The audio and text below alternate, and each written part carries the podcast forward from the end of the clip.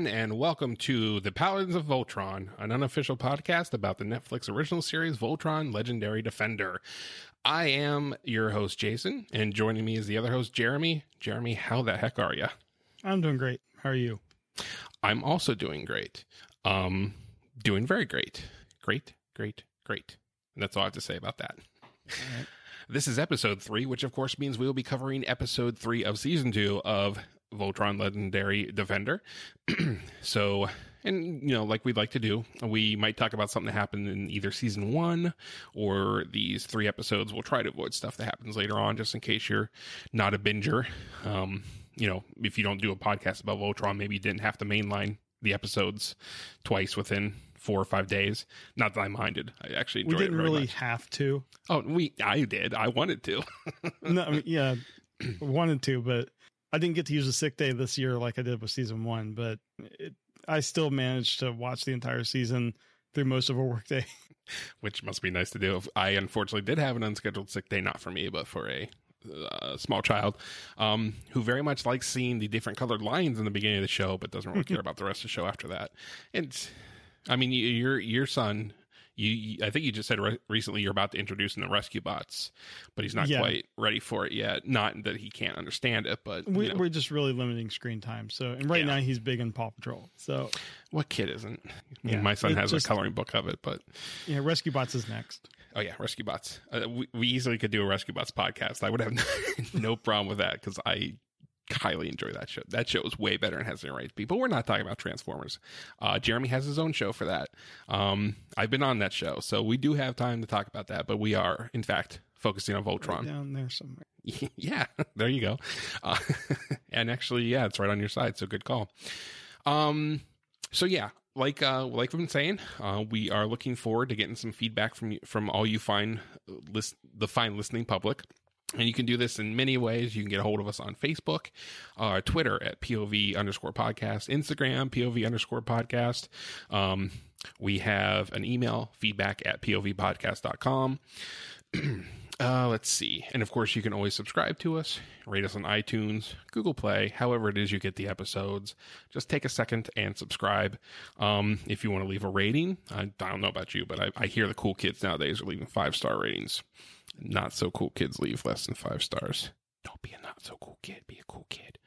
Yeah. Um, it almost feels weird not having an Amazon link to, to plug for the show, but I don't. So you use Amazon for other shows who deserve deserve money, but and most importantly, spread the word. Tell people that there there are two fine folks out here who are doing their best to talk about Yeah. a fantastic. If you want to support show. us, let, let other people know about the show.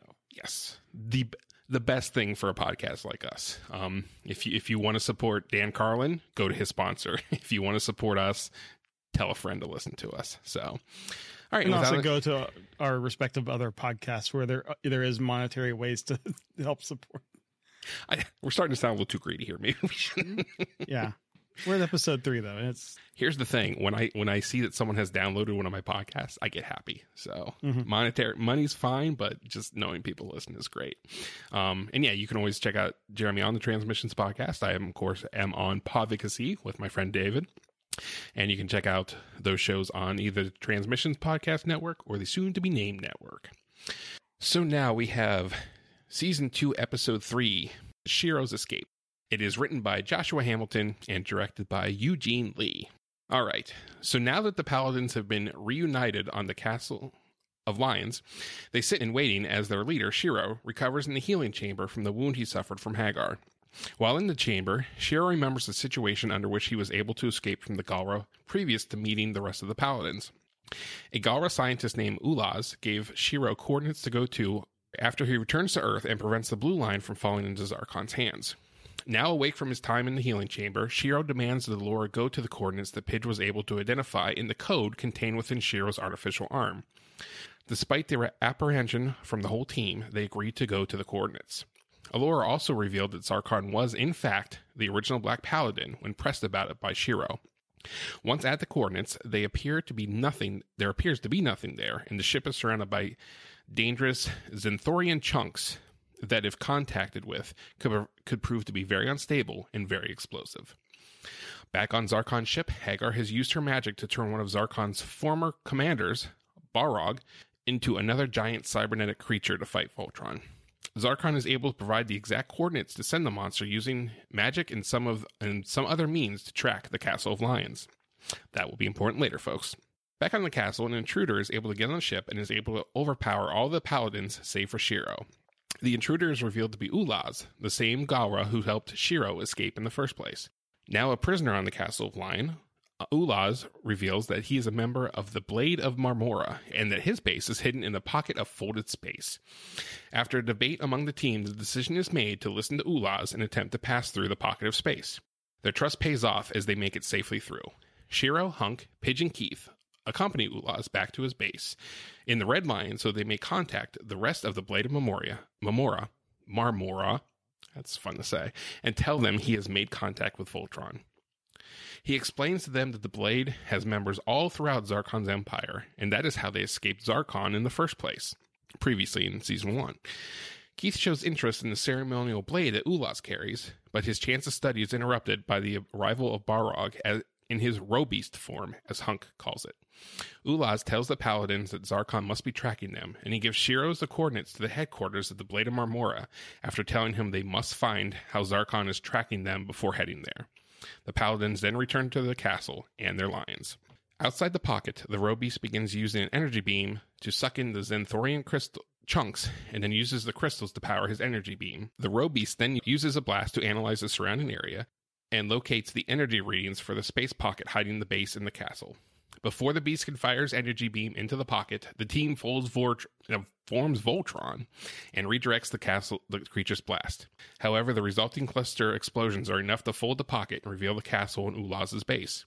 In the ensuing battle, the team uses all the tricks and power ups that Voltron has revealed to them, but the Robeast absorbs each attack and continues to fight. Seemingly beaten, Hunk thinks they may not be ha- powerful enough, but Ulaz flies his ship into the Robeast and opens a space pocket inside of it, causing the creature to fold in on itself. Mourning the loss of the Galra who, had set him free, Shiro tells Allura that they must find out how Zarkon is tracking them. Meanwhile, alone in his room, Keith studies a blade that has the same markings on it as the one Ulaz had. And I'd just like to point out that this episode featured the voice of Arnold Vosloo, who you may know as the Mummy in the Mummy movies, or Imhotep, right? That name, Imhotep. And I'm pretty sure he voiced Ulaz. I I say pretty sure because I can't find anywhere on IMDb where it actually officially says who he voices, but he is credited on the episode. So they do like to not update IMDb until a little bit later. Yeah, that's that's probably smart.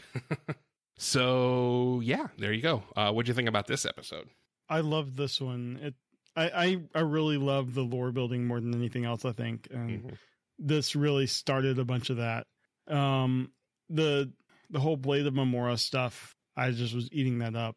Uh, and I think we get into that later on in the season too. Um, I like getting some of the background of of Shiro, how he got the arm. We're finally getting some answers to questions that arise from the first episode. Yeah, the very first episode. Right. yeah, it was. It, it's nice to see how Shiro came to escape in the first place.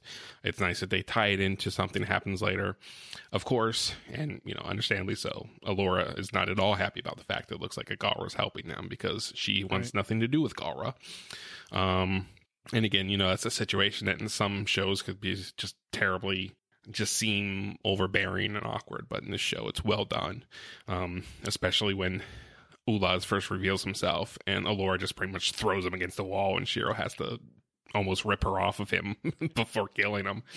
Well, I mean, in the original show, there was, you know, all of Zarkon's forces were uniform. There was no good ones. And season one, you're led to believe the same thing. And now you're seeing there's a little bit of dissension, you know, just like there always would be in real life. Yeah. Yeah, I mean, Ulaz even says, you know, we thought that bringing it or having an empire would bring peace. Instead, it brought a tyrant or something along those lines. I'm paraphrasing there, but it's, it's a good point. It makes sense. There would definitely be people who aren't okay with the fact that Zarkon is basically trying to run the entire universe and is still after 10,000 years because that's how long, you know, that's how long Allura was, uh, you know, the Castle Lions was out of commission in the first place. After all this time, you know, he's still conquering the universe. He hasn't gotten Earth yet, but he's working on it. So, you know, obviously the Paladins have a good reason to try to stop him. But mm-hmm. yeah, it's not everyone's going to be okay with what the Emperor does. You know, I'm pretty sure there's some movie series that deal with those kind of things. This is some pretty famous ones. I, I can't really Yeah. think of one off the top of my head, but who knows? I can think of one particular oh, okay. series that's that's really you know plays on that a lot. Yeah, yeah, I think I think that's true. Just still can't remember what it's called, but whatever. It's it's not that big. um, this might have been my favorite Robeast. Well, mm, okay. Through this episode, this is my favorite Robeast. I, I really did enjoy this one where you know it's a kind of an attack we haven't seen before. hmm You know, especially the whole you know using his blast to monitor the energy to find you know where the space fold was. Yeah, and that's that's a good or a good. Well, I don't want to say character development because he is really just a monster at the end of the show, more or less. But Yeah. he is, you know, Hagar did use Zarkon's former commander to make this creature. That commander is going to have some sense of the things you can do to try to sniff out your enemies. Obviously, if Zark, the only reason Zarkon got rid of him was because he thinks he's a traitor. You know, Zarkon is going to let someone raise through the ranks who doesn't know how to do their job well. you know, who mm-hmm. doesn't know how to be a commander well. So it's really good. Again, it's the show not holding your hand. You know, no one on the ship goes, "Oh, look, he fired a blast. Now he's trying to find us." No, we know what he's doing. He's doing Yeah. what a commander of a former army or or space navy, whatever you call it, I don't know, would do. So, yeah, that was a nice little touch. Um Pidge's excitement over the folding space pocket, Right. where at one point I think her eyeballs become hearts. Every little bit of technology that she abs- absorbs, it's just she's in love with it. Oh yeah, and when um um I think Coran says maybe there's something wrong with the coordinates, and she's like, "Oh no, my encryption was right on." Like she gets mad. she's like, "No, you're not going to tell me I'm wrong. I'm right." Yeah. Yeah, but and again, it's those anime tropes where like the character does, you know, the big eyes and the the hard eyes and stuff like that. But I love it. I love how they throw those you get another things. in. good one in the next episode. Yes, that's true. Um, and again, I like the fact that they keep saying Voltron is the most power, pretty much the most powerful thing in the universe. But because the Paladins are so new, Voltron pretty much gets his butt kicked most of the time. hmm And as we've progressed through the episodes, you know, now Shiro knows the call for the shield. He knows the call for the the giant cannon and stuff. They know the weapons they have available to them thus far. And I really like that they're building on that. It's not going straight to blazing sword, slice the Robeast. Episode's over. Right. Even though that's what they show, they show that in the credits basically in the beginning of, the, Yeah, of each yeah. The episode. credits are completely made specifically for the credits. Right. Although they, see it. it's funny, we've now seen all, all three Robeasts that Voltron slices through in the beginning. So I don't know if they'll change the credits next season if they add more. Um, so we'll see there. But but yeah, I like the fact that you have the most powerful weapon in the universe. You have no idea how to use it. so just the fact that they're staying alive during these battles is great. Um, you know, Ulaz's sacrifice there at the end, where it's like, okay, I know that you guys can't handle this right now. Eventually, you have to defeat Zarkon. I'm just going to go ahead and kill this guy with you and kill myself because it's for the greater good, basically. Mhm. You know, nice little character beat of a character who we only just met this episode. Yeah. Yeah, I don't know. I, I've been going on. So, anything in anything else in particular you want to bring up Uh, there? we, we start to really see Allura's, um, I guess her space racism. Yeah, I mean, she just sees nothing good about any of the Galra, and that that is going to be a theme of the entire series or th- this entire season. yeah. She, uh, her and Sentinel Prime go spend some time in the Space Racist Cafe. Talk about all the people they don't like. Yeah, I Um, mean, she just refuses to believe that there's any redeemable Galra Yeah, out there. I like how when Keith asks about his blade, about Ulaz's blade, you know, he's really interested, but he just plays it off like, "Oh, cool. That won't come back later in the episode or anything." Yeah, Nope, not going to happen. And it was funny too because I can't remember. I think the first time I watched it, I think my son was there, so I w- wasn't paying. I was paying as close attention as I could, but I couldn't catch every second of the episode the first time, which is why the multiple rewatches help a lot. But at the end, I thought maybe he had just taken the blade at some point, but you know, it turns out not to spoil anything for later, but this is a blade that Keith has. You know, at no point Well, does he I- take it I- off Ulaz. I haven't gone back to watch the first episode again, but I, I believe it's supposed to be the blade he used to free Shiro right. in the first episode. which I had forgotten at that point. Whereas if this were a show on, well, if this were, I was going to say on HBO, but I don't think HBO would do the previously on for kid shows. they don't for Sesame Street. I know that because Grayson watches a lot of Sesame Street and I never see previously on. it's just a super supercut of Cookie Monster eating all the cookies. Yeah. Uh, so, um, oh yes, we get um a mention of a character. They mention the name of the character who created the the the space folding um, technology. That character will be important later. Like what's his name? Slag or Slog or Schlog or something. Can't remember Slog. exactly, but yeah. so now, one thing that confused me because when I was watch- rewatching the episode for the recap, uh, Hagar specifically says that the guy's name was Brorog, but then on Wikipedia his name is Praxis. I'm trying to remember which is which is right because Yeah, the review I was looking at said Praxis as well. yeah, but she doesn't say Praxis at one point. Maybe Brorog was the name of the Robeast he was turned into. So, but yeah, so if I if you were confused when I said Brorog, that's what she says. But every uh, everything else I've read said Praxis. So I just went with what she said in the show because we're talking about the show. I figured I should do that. Anything else?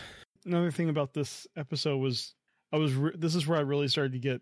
Uh, I think I mentioned on Twitter um, that this was really feeling like a sci-fi ep- epic. Yeah.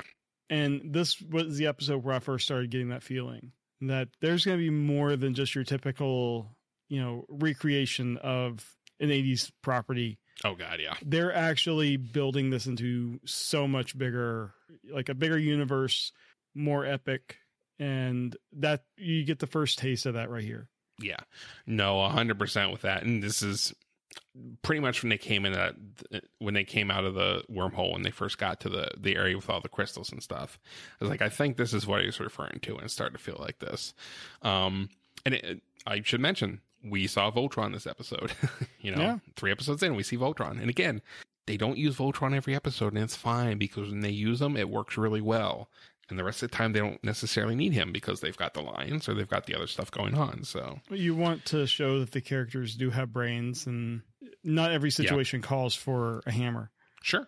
Oh yeah, and you know, a good chunk or not a good chunk, but part of this episode before Voltron is formed is, you know, Shiro just sitting there saying, Wait, don't go yet. Don't go yet. And finally Allura's like, You guys should probably launch before we're destroyed. Um so yeah, the strategy involved and the whole idea and stuff like that, which is just a nice little thing. It makes sense. It's nice that they put that in Mhm. there. Um but yeah, and we don't even see Voltron form. He says form Voltron, and two seconds later he just comes out and punches the Robeast, which is really cool. So, Right out of the space fold. hmm I think that's the first. I think it's the first time we haven't seen Voltron form, and sometimes they do a longer version, sometimes they do a shorter version. Um, I think the first time we haven't seen it, which I don't think has any significance other than they just wanted the surprise of him coming out and clocking the robot, the Robeast right out It, of the. it gives them, you know, that much extra time in the episode to do something else. Exactly. Yeah. Then again, this is another really well paced episode. So, um, that has good room for character development with what Allura goes through and how we have to come around to understand that Ulaz is exactly is what he says he is and stuff like that. So, and then we have the mystery of how Zarkon is tracking the castle. Although I, I kind of we find out later on, but I kind of figured out exactly what it was from the beginning. And it turns out I was right, but I think most people probably, you know, well, kind of yeah, it's it's really clear, but then they, they try to throw you off the scent. Yeah. Uh, But they they do it in a way where the characters involved have their reasons. Mhm. But that's we're about two. I think we're two episodes away from that from that re- reveal. So, but okay, Come back next month for that. next month exactly. okay, so there you have it, episode three of season two of Voltron. Um, like we said at the top of the show, please feel free to get a hold of us on social media, be it Facebook, uh, or you know pov underscore podcast on twitter and instagram feedback at povpodcast.com and subscribe and rate us on itunes and google play like i mentioned last week the guy in the corner hands out memory sticks with mp3s on it I, I, maybe I YouTube, YouTube. Yes, YouTube. Yeah. That's the thing. Anywhere you find find us, find us there again. Um, and yeah, And if you subscribe, we'll find you. not in a bad way though. We're not. We're not. We're not like we're we're not coming to your door with a knife in our hands or anything. We we might come with. We'll bake you a pie. A Voltronic pie. Voltronic pie. There you go. If we did show titles, we just had one. Uh, yeah, and be sure to check us out on our other podcasts, either on the Soon to Be Named Network or the Transmissions Podcast Network. Uh, Jeremy's on Transmissions. I am on Podvocacy. Sometimes I'm on Transmissions. Sometimes Jeremy's on Podvocacy. These things do happen. So, all right, everyone. I think that's it. So we look forward to speaking to you next week about episode four of season two of Voltron. Bye.